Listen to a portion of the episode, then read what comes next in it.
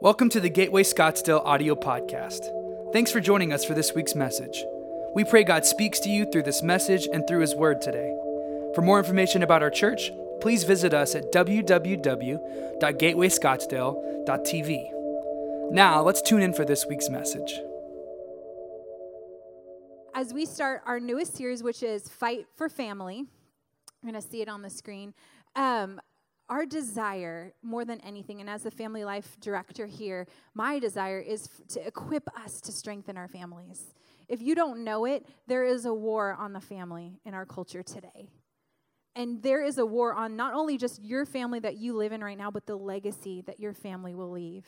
And our desire is to strengthen families from the inside out and so that this house would be a house of refuge with built on pillars of strong families. And in order for that to happen, we have to step out of a passive role and into a posture of almost like a fighter. Yes, God's won the victory, but it's our job to enforce the victory that He's won. And so we want to equip you with tools and, and really what you need to walk out and to fight for your family and for the legacy that your family will leave. Whether you're single and hoping to start a family, whether you're on the seasoned end of life and you've raised a family, our desire is that God would strengthen you where you're at. And so we're bringing in the next few weeks people that can speak to that and equip you with tools. And so this week, I am so excited about the gift that we have. We have Dr. Tim Kimmel who's here and he's founded family matters ministries for decades has been traveling throughout the nation throughout the world writing bestseller books grace-based parenting grace-filled marriage things that will equip you and give you practical tools that you need to walk this out to have that posture to go to battle for your family and what god wants to do for you. So will you join me in welcoming dr tim kimmel? Thank you, Nina. You know, when you have a theme like fighting for your family, I think most people hear the word fighting and say, well, wait a minute, that's, a, that's kind of a rough word there. I'm not too into fighting. Well, you know, I think most people shouldn't be into fighting much. Fighting requires risk. Usually you get hurt, even if you win. And so most people avoid fights. And there's some people that just go looking for fights. They can't wait for the next one. They're usually got a lot of issues they're processing and, and uh, don't usually live long or if they do, they don't have much of a life to speak for it. And so I can understand the, the desire to want to avoid something as hard as a fight, and yet there's some times where some things come down where you got to fight. Because if you don't fight, some really pe- people you love, some really important people are going to go down. We have, we have an enemy that does not want the, the family to flourish. He declared war on it in the third chapter of Genesis. The first chapter, we, we see God creating uh, the, the universe, and then he puts his crowning achievement there a man and a woman, and he marries them. He gives in, in chapter two the same creation story, but from the other side of the street, gives you another perspective on it. He ends it up for this cause a man shall leave his father and mother, cleave to his wife, become one flesh. Who's watching this the whole time? Satan is. He says, I see your plan. It's so obvious. You're banking everything on the family, on the marriage. I'm coming after it. And he put his red dot right on him. And he took down Adam and Eve so fast. The devastation to God's creative plan for passing his love and mercy down from one generation to the other was so severe that their firstborn child killed their secondborn child. But God's plan didn't change. It's still, he's still banking it on the family. All, there's a lot of other things that God uses, but nothing like the family to transfer his heart. And so we got to be, we can't be naive about this, and we cannot afford to be passive. Passivity is a death knell to godly families. And so I'm, I'm grateful that this church is willing to focus in on this and help us get ahead on it. Because I'm convinced that strong churches don't make strong families. Strong families make strong churches. And the people that are running this church understand that. I was in high school. I met a girl. She was so pretty and smart and, and, and clever. And I was just, I fell for her big time. It took me five years to convince her of all the potential I had deeply embedded in me. But we got married. I brought her with me today. Darcy, come up, stand up and say hi. There you go. There you go. Got married. And in August, next month, we'll celebrate 45 years of marriage. Yeah.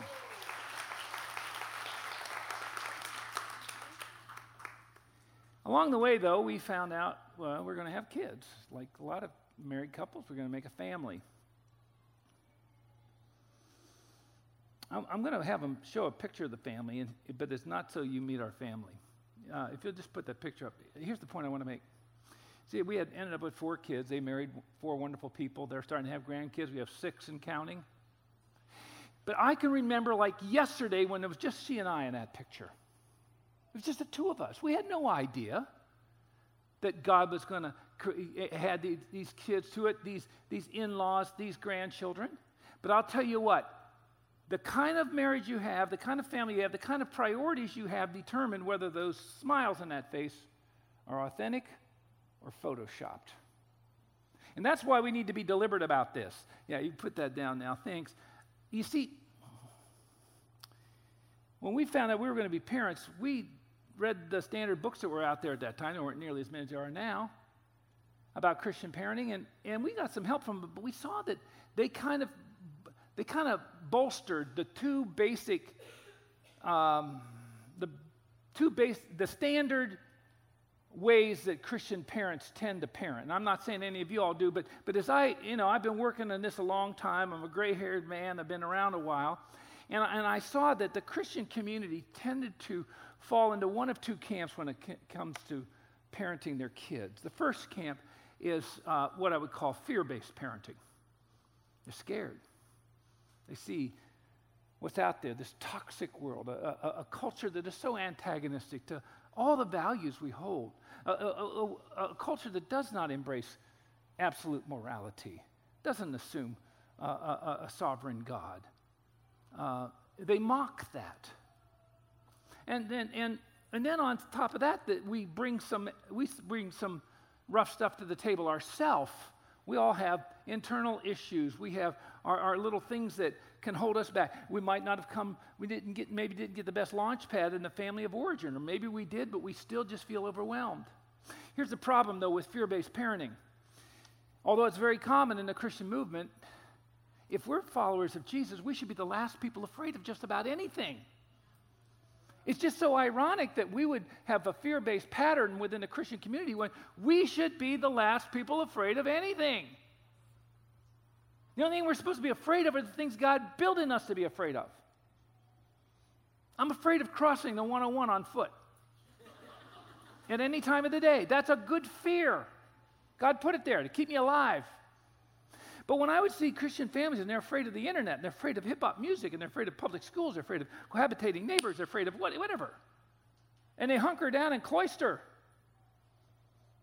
And I'm thinking, what, what? That doesn't make any sense. Because if we're trying to raise kids that have a confidence in an almighty God who's sitting on a throne and has everything under control, it's kind of hard to do when they see us scared. And, and I want to be, I want to, I want to, no, I, I understand the reasons why people are afraid. There's some nasty stuff out there.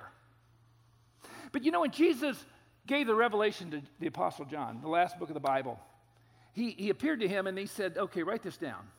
And he gave, he gave himself, he started out with his own a nickname he gave himself in the Bible. He says, Write this down. I'm the Alpha and the Omega. And then he went on to give the revelation. Now, the Alpha and Omega was like saying, I'm the A and the Z because that was the first and last letters of the Greek language that he was using there. It's like, here's what he was saying write this down. I'm the God who had the first word, and I'm the one who's going to have the last one. And then he gives the revelation, and you get, you get to see how the whole, you get to see, read the last chapter of civilization. We win. We win. Do you know that more than, if you categorize all the things in the Bible, a piece of advice God gave, you know what he said more than anything else in the Bible? Don't be afraid. So, fear based parenting doesn't lend itself to raising strong, confident kids. And the other side is performance based parenting, and I can understand that too. You know, what does a nice Christian family look like? What are nice Christian kids? How they act? How they dress? What kind of music they listen to? Who do they hang out with? And so we get them in their little little uh, thing that we've imposed on them, and then we follow them around with our evangelical report card and grade them. Once again, a dead on arrival strategy. For one thing, is that how God deals with you and me? Is he following us around with a report card? No. He paid a, a price for us on the cross. He gave, we, we sang about it. He gave us, we, we had these wicked hearts. He took his, uh, our, he gave us a heart transplant. He sees us through his love and mercy. So, with all that in mind, we thought, well, we need help. And, and we just wanted a plan for parenting that we felt would reflect God's heart. Darcy's the brains of the operation, and she made an observation followed by a question that changed everything for us. He said, Well, think about this, Tim. God's a parent. The number one metaphor of God in the Bible is a parental one. When Jesus taught us to pray, he said, Pray, our Father who art in heaven. We're his children. Here's the question I wonder if we could study him, look at the Bible through the lens of his role as a parent with his children, and see if there's any patterns to what he's doing.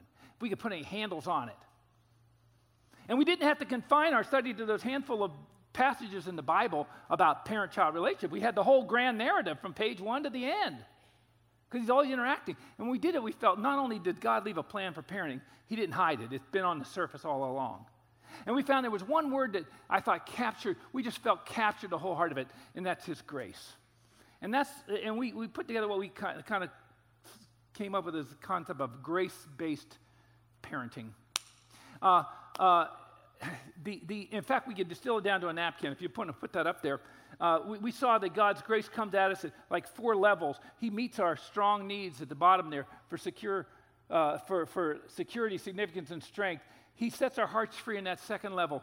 On the third level, He builds our, our character muscles faith, integrity, poise, disciplines, endurance, and courage. On that roof level, He aims us at something bigger and better than here now in ourselves true greatness. And with those wonderful qualities of a humble heart, a grateful heart, a generous heart, a servant's heart. That's how He's dealing with us. And we thought, why don't we just do that with our kids? We're supposed to be imitators of Him. And all grace based parenting is treating your kids the way God treats you. And so, in doing that, uh, it, it, just set us free. And so, what I'd like to do is, is first of all, I, would like to step back and let's, let's just define grace. Grace is giving people, giving somebody something they desperately need but don't necessarily deserve. That's what grace is. Grace is um, it's known for its kindness, its mercy, its forgiveness, its patience. It sees value, intrinsic value in somebody in spite of their behavior. It desires their best. It brings the best out of them. Here's what grace doesn't do. It doesn't yell at people. It Doesn't insult them.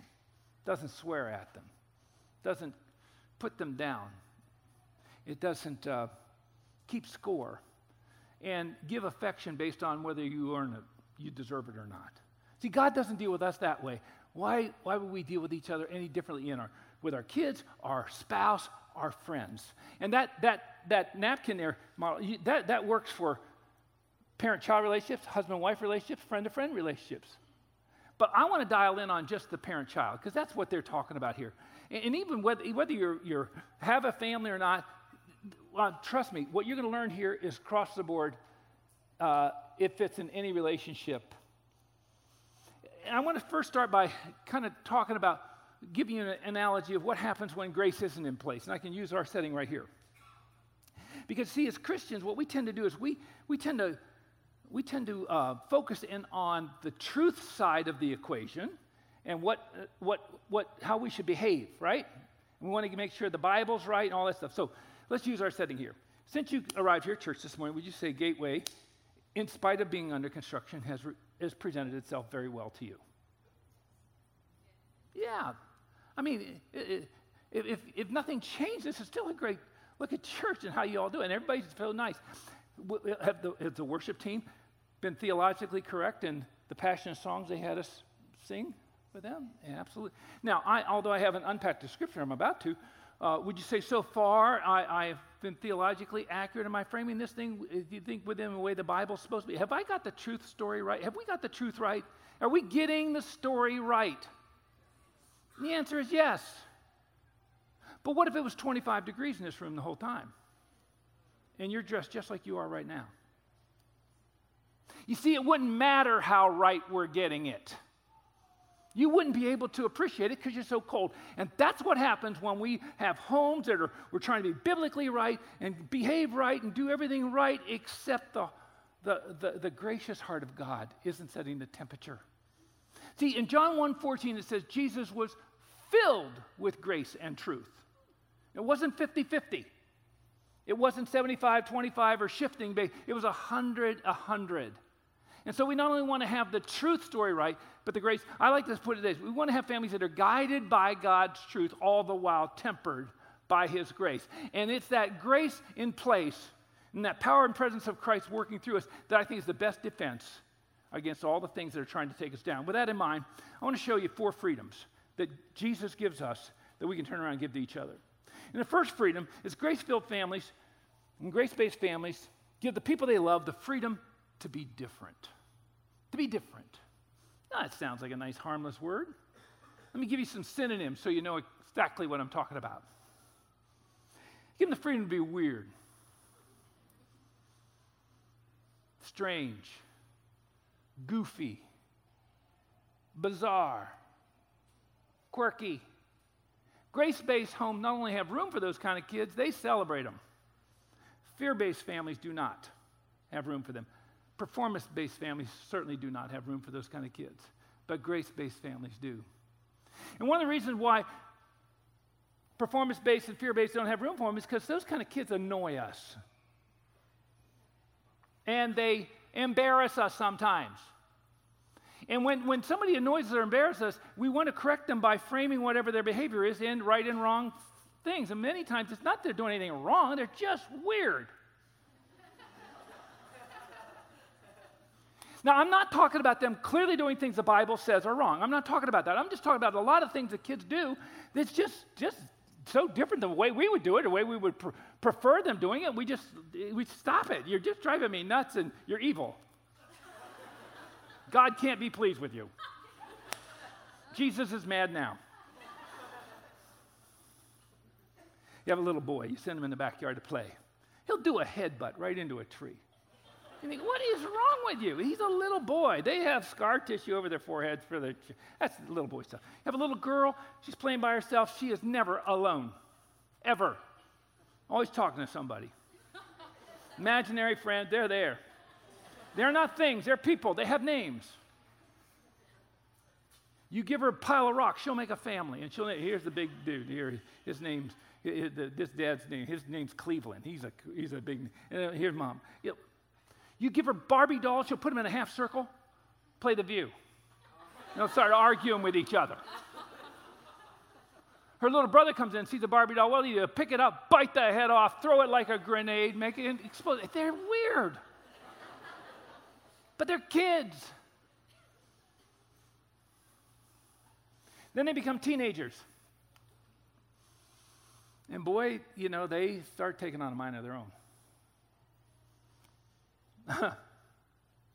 you know, kids, teenagers have, you know, they're really actually starting their, they're starting their launch. They're starting to move away from us and starting to move towards independence. That's part of the deal. And the way they dress, uh, you know, the, some of the things they get into, it, it, it, it freaks parents out.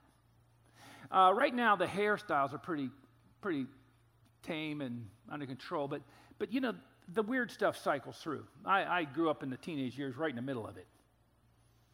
And I've lived through several of them. And it's amazing how oftentimes parents use that as a, a major line of warfare. We're going to draw the line to fight over this stuff because they think it just doesn't represent Jesus and, and so be evil. Uh, uh, we have four kids. Our youngest boy is a boy named Colt. He grew up to be a Phoenix firefighter, but he was a when he was going in the eighth grade, he was very tall for his age, and he said to me, Dad, can I grow my hair long? I said, Man, give it your best shot. You're going to have to grow it a long time before it's as long as mine was when I was in the eighth grade. and he grew it out, and it looked so nice. Well, I was speaking at a, it was in, uh, in the springtime, I was speaking in a church in Miami, Florida, in Miami Beach area. I was actually, church was over, I was in a taxi going to the airport when my phone went off, and it was Colt. Dad, spring break. I know, we're going to have a lot of fun. Dad, I was wondering, can I have a mohawk? What? Can I have a mohawk? I thought about that a while. And you know what? That'd be fun. Tell you what, I'll be home tonight around 7.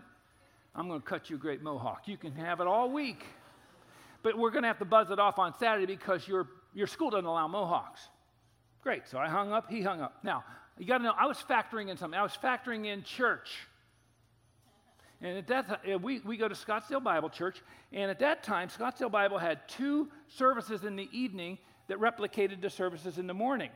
It The exact same ones in the morning, except all the children and youth ministries were in the evening. So all the parents and families were coming at night. And the morning was more for the older people and the guests. Well, I knew he'd be at church. He's home by seven. I thought, great. No, no church. Well, uh, our daughter Shiloh was listening to this conversation when he hung up. Said, "What did Dad say?" He said, "I could have one. He's going to cut it for me when he gets home." She said, "I know how to cut one of those." they got out the scissors, the clippers, and they, she cut him a mohawk. Remember, his hair was very long. They took Elmer's glue and they glued that sucker up. And he went to church. And I'm sure he sucked the oxygen out of a lot of people. And, and, and a lot of folks, what happened to security here? And, and, and the older women were going through their purse, just, you know, just shoveling every medication they could find. And I'm sure some people know, isn't that the son of the guy that writes the books about parenting? I'm sure. but anyway, in between the two services, everybody kind of mingles out in this big atrium area outside. And our senior pastor at the time was a guy named Daryl, and he was out there talking to some people when Colt went across campus, and he looked over and he said, Colt Kimmel, Colt Kimmel, is that you? Get over here. He came over to him, and he had to look up to him because he's tall, and he looked at him, that's the greatest mohawk I've ever seen. That's incredible. How do you, how do you get it to stay up like that? Glue. And then, you know, anybody I wish I had a camera to take a picture of me and Colt Kimmel with his, that's the best mohawk I've ever seen. I tell you this story because I want to make this point. It, it was very important for Darcy and I that we took our children to a grace based church. We wanted to take our children to a church where the people running it know what matters and what doesn't matter. Man looks on the outside. God looks on the heart. This kid had a wonderful heart. He loved the Lord. He was, he was a great son. He was a great sibling. He loved his friend. He worked hard in school. He just wanted a mohawk.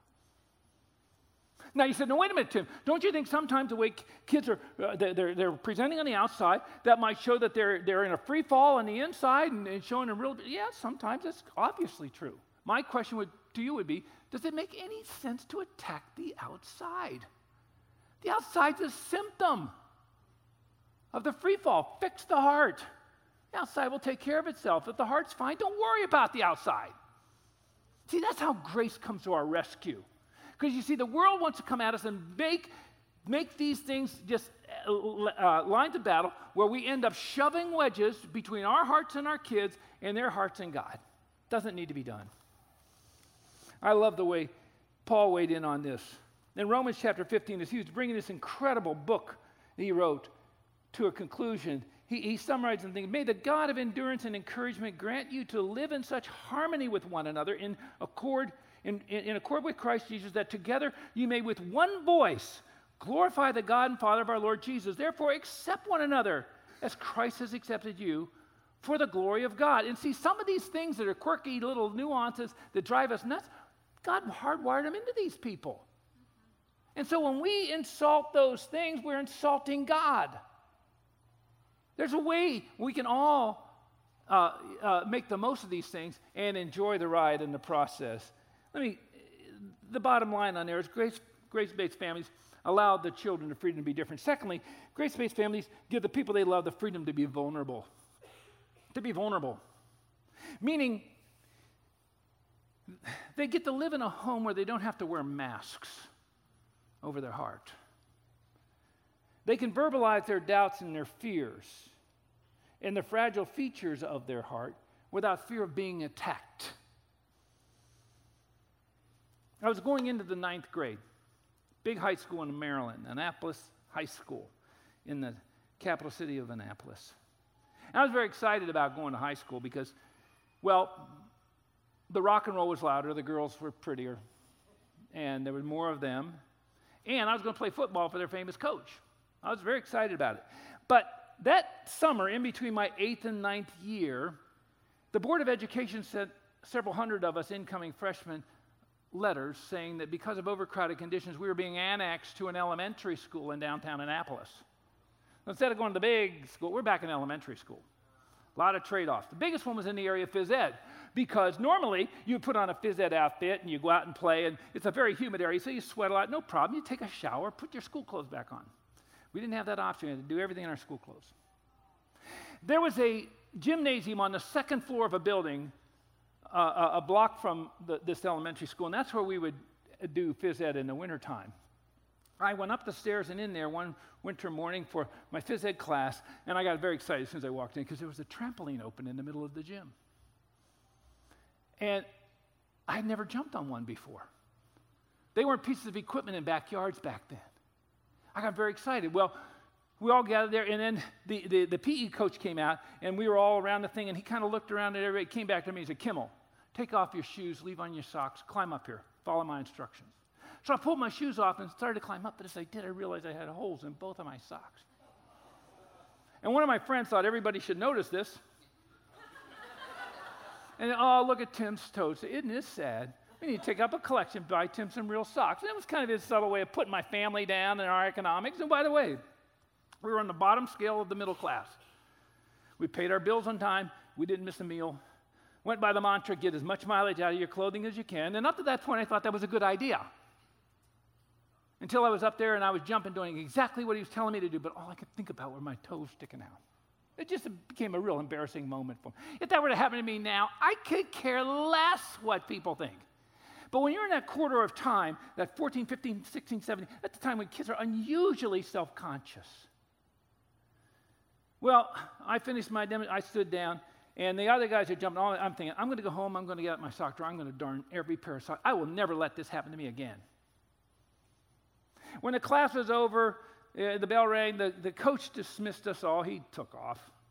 I went and got on my shoes, got my books, got my coat on. I went out the side door and I got down to the bottom of the stairs when I hear my name Kimmel, wait up. It was that coach. Came down, he pulled me aside and said, Hey, Tim, I want to tell you why I called on you to do the demonstration. You're the most agile student in my class. And then he reached out, pulled, untied his tennis shoe, pulled it off. He had a big old hole in his sock. He says, You know, us agile guys are tough on socks. go to class. So I'm walking over to class, and the whole way I'm thinking, What's agile? Because I had never heard the word. I had no clue what he just said to me. But I was going to an English class, and they had big, big dictionaries on their own. They loved when you actually looked up a word without a gun held to your head. And I went over and I looked up agile. I read for the first time in my life that I could do with speed, ease, elegance, and aliveliness. And I secondly learned that I was mentally alert and quick witted. No one had ever told me that before. I wrote it down, I memorized it. And I did a 180 degree turn, two major areas of my life academics and athletics. In fact, a couple weeks later, they had this contest who can do the most sit ups in the ninth grade? Now, these weren't the crunch things you do now. You do millions of those. These are these things where you had to lay flat, somebody held down your feet, you couldn't bend your legs, you had to come all the way up, cross over. They don't even allow them in the school system anymore because of the lower back distress. But they didn't know that back then. So I, I decided I'm going to set that record. I thought it would be easier, but there was another guy that had it in mind to do that too. And we just kept going. They let us keep going. We sat up through phys ed class, through English class, and through lunch. They were sending runners out. All they're, uh, they're up to 490 something, you know, whatever. And we just kept going and going. And I, and I did one more than him, and I won that contest. My stomach muscles hurt for days after that. but I didn't care because I was agile. you know, it took a while to put the pieces together to figure out why that coach disappeared so quickly after class. He had to get to his little office just off the gym, get his shoe off, get the scissors out, cut the hole in his sock, put it back on, race and catch me. He didn't go around with holes in his socks. He's a PE coach. They give you shoes and socks, new stuff all the time as part of the deal. But he saw a vulnerable kid that needed help. And he touched his life with grace. Now, listen, our children and grandchildren have these kind of moments all the time. Someone has described childhood as a 24 hour day, seven day a week, 365 day a year battle to keep from being embarrassed. They need to have safe harbor. Somebody that's seeing a much bigger picture and doesn't marginalize them when they struggle. Paul had an issue that he took to God. He very vulnerable with God about uh, this thorn in the flesh, he called it. In 2 Corinthians chapter 12, and he asked God several times to take it away. Each time God said no, and then God finally said in 2 Corinthians 12, 9, he says, My grace is sufficient for you. My power is perfected, is made perfect in your weakness. He says, Therefore, I will boast all the more gladly about my weaknesses so that Christ's power may rest in me. God's grace is one of the great gifts He gives us to work through the vulnerable issues of our life, assuming that's center stage in our homes. And, and as a warning, in Colossians chapter 4, verse 6, it says, Let your conversation be always full of grace, seasoned with salt, so that you may know how to answer everyone. Grace based families give the people they love the freedom to be different, the freedom to be vulnerable. Thirdly, grace based families give the people they love the freedom to be candid. To be candid. Notice I didn't say the freedom to be honest, because obviously we want to be honest, but the problem with bare naked honesty can be cruel. Want proof of that? Just watch the Jerry Springer show. It depends on people telling you exactly what they think without any regard to how that uh, impacts it. Candor is honesty with the best interest of the person on the receiving end of it in mind. And that's where grace comes to rescue. And, and, and our, our, our kids, we need to give people, uh, uh, the people we love, a respectful outlet for telling us what's on their heart, even if it's stuff we're not excited about hearing. They might be going through a faith crisis in their teenage years, saying, Sorry, mom, dad, I, am not buying that Jesus is the only way. And the Bible's the only authority. It's not a time to panic and hire somebody from Phoenix Seminary, some theologian, duct tape, duct, duct tape into your kid's face till the kid get. No, no. Remain calm while your kid's faith is on trial. This time when they need to see the, the adults in there confident about the, the, the, authority of Scripture and the role of Christ in salvation and demonstrating that calm while their kids work through it. They also need to be able to tell us, have an outlet when we've let them down. Because unless you're a perfect parent, you're going to get it wrong sometimes. Paul, it, it, it's interesting. God is a perfect parent. He never gets it wrong, and yet He gives us an outlet to come to Him when we're frustrated with Him. Did you know that? In, in, in, Hebrews chapter 4, it says we don't have a high priest that doesn't understand what it's like to be in our skin, but was in all ways tempted like like we are, yet without sin. And then he says, and look at this in, in verse 16, he says, Let us then approach the throne of grace with confidence, so that, look, we will find, receive mercy and find grace to help us in our time of need. Sometimes our time of need is frustration with God. My mom died a lot younger than I thought she should have. I was frustrated with God for a while. And he, he says in Hebrews, Come to me, pour it out. I have a big chest. Now, I'm not going to explain uh, life and death to you. You wouldn't understand anyway, but I understand your pain. I hurt with you. I will walk with you.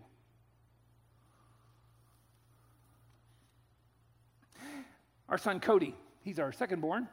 Once again, it was springtime. He was about 16 years old. He finished his homework. He was going to go to bed. He said, Oh, Dad, I forgot to mention. Need you to sign me out of school tomorrow at noon. Really? Why? What's up? He said, Oh, it's opening day of the Diamondbacks. And my friend Steve got tickets right behind the dugout, invited me to go. Now, the year before, the Arizona Diamondbacks had beaten the Yankees, the New York Yankees, in the World Series. This is a big opening game. But for some stupid reason, I thought I should teach my son about personal responsibility. I said, Cody, you're a student. You go to school at 8, you get off at 3. You just can't take off because something fun's happening. I know, but Dad, they're gonna, I think they're going to have F 16s fly over. Well, that'd be nice. But, and then I went on, but it's like we have a job. You have a job, I have a job. There's all kinds of fun distractions, but we got to stay there till quitting time. Dad, I think Randy Johnson's going to be in the mound. I came back to my lecture on personal responsibility. You can see him getting frustrated. He said, Dad, I think Alice Cooper's going to sing the national anthem. But he was just getting so exasperated. And finally, he, he got quiet and he, he said, respectfully, he said, Dad, listen, I bring you home straight A's. All I've ever brought you home are straight A's. I can't bring you home any better grades than I'm bringing you. Now you need to decide whether I can go to that game. It was like this gigantic divine arm came down out of the sky, like did one of these right in the top of my, what is your problem? Sign the kid out. Are you nuts? And then on top of that, here's what's interesting those straight A's did not come from his father's side of the gene pool, they came from his mother's. I struggled for my B's, C's, and D's, and A's. I felt you should have vowels and consonants on your report card. See, look, Dad, I think it's one of them find a word things. I see like five. Can you sign the bottom? I mean, this is so stupid. And on top of that, I would have never asked my father to sign me out. I'd have played hooky. I reached in my pocket, I took out two large bills and I handed them to Cody. I said, Cody, make sure you buy the big hot dogs and the big drinks for you and Stephen. And Cody, please forgive me for being such a jerk. I'm so sorry. Now, listen, as, as, as, as people get older, especially when they move into the twilight eras of their life, it's not uncommon for the memories of youth to just fade, where you can't even remember hardly anything. And you know, this incident may be well may well be one that fades from Cody's memory someday. But had, I re, but had I held my ground and refused to sign him out of school, he'd have never forgotten to his last breath what a bonehead he had for a father. We get it wrong sometimes. They need to have an outlet to talk with us. And, and, and here's the thing they need to do it respectfully. We raise the odds that they will speak respectfully to us when they're frustrated with us if we speak respectfully to them when we're frustrated with them, when they get it wrong.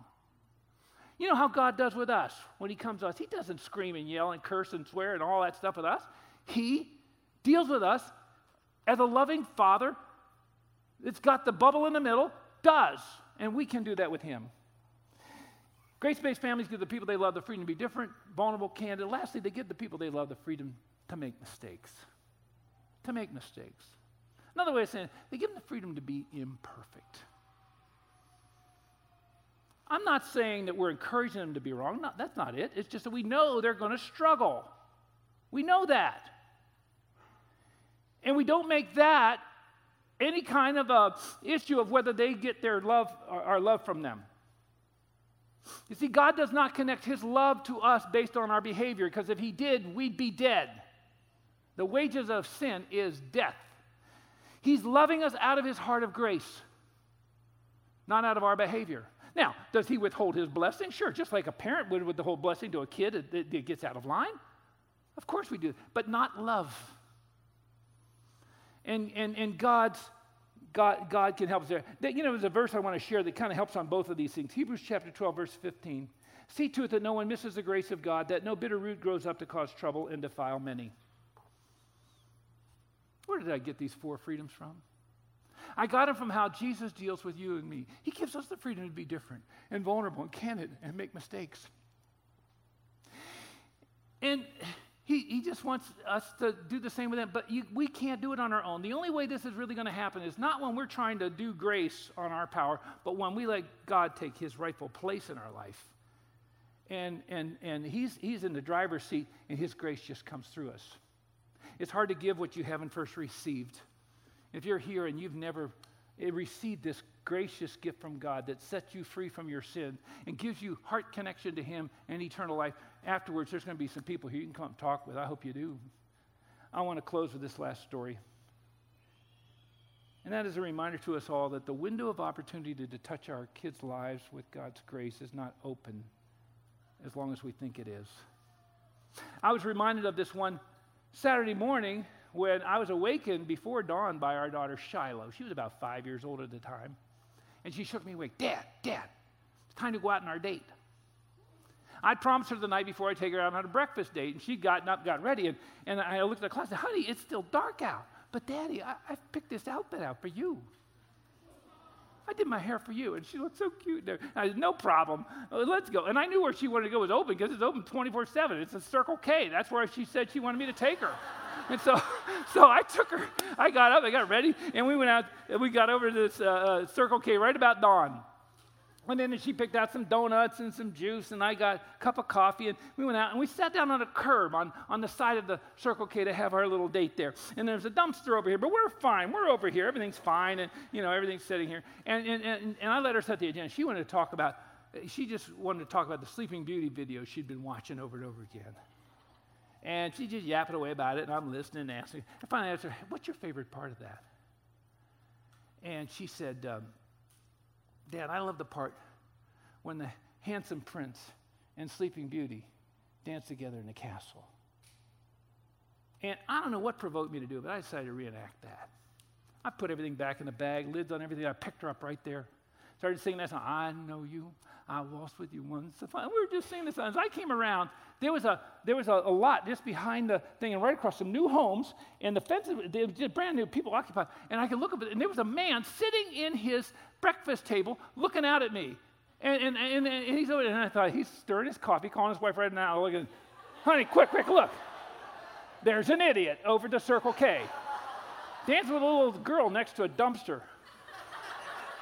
But another thought crossed my mind. Then, in a very brief period of time, some young man was going to come along and tap me on the shoulder. And Mr. Kimmel, may I cut in? And waltzed her out of my life for good. Turned out his name was Ian. He's a wonderful guy, but he just showed up so soon. It went so fast. Listen, when it comes to parenting, I let's be honest. The days are long, but the years are short. And so don't miss the chance. Seize that day and fill those years with grace. Thanks for listening to this week's message. If you'd like to know more about Gateway Church, please visit our website at www.gatewayscottsdale.tv.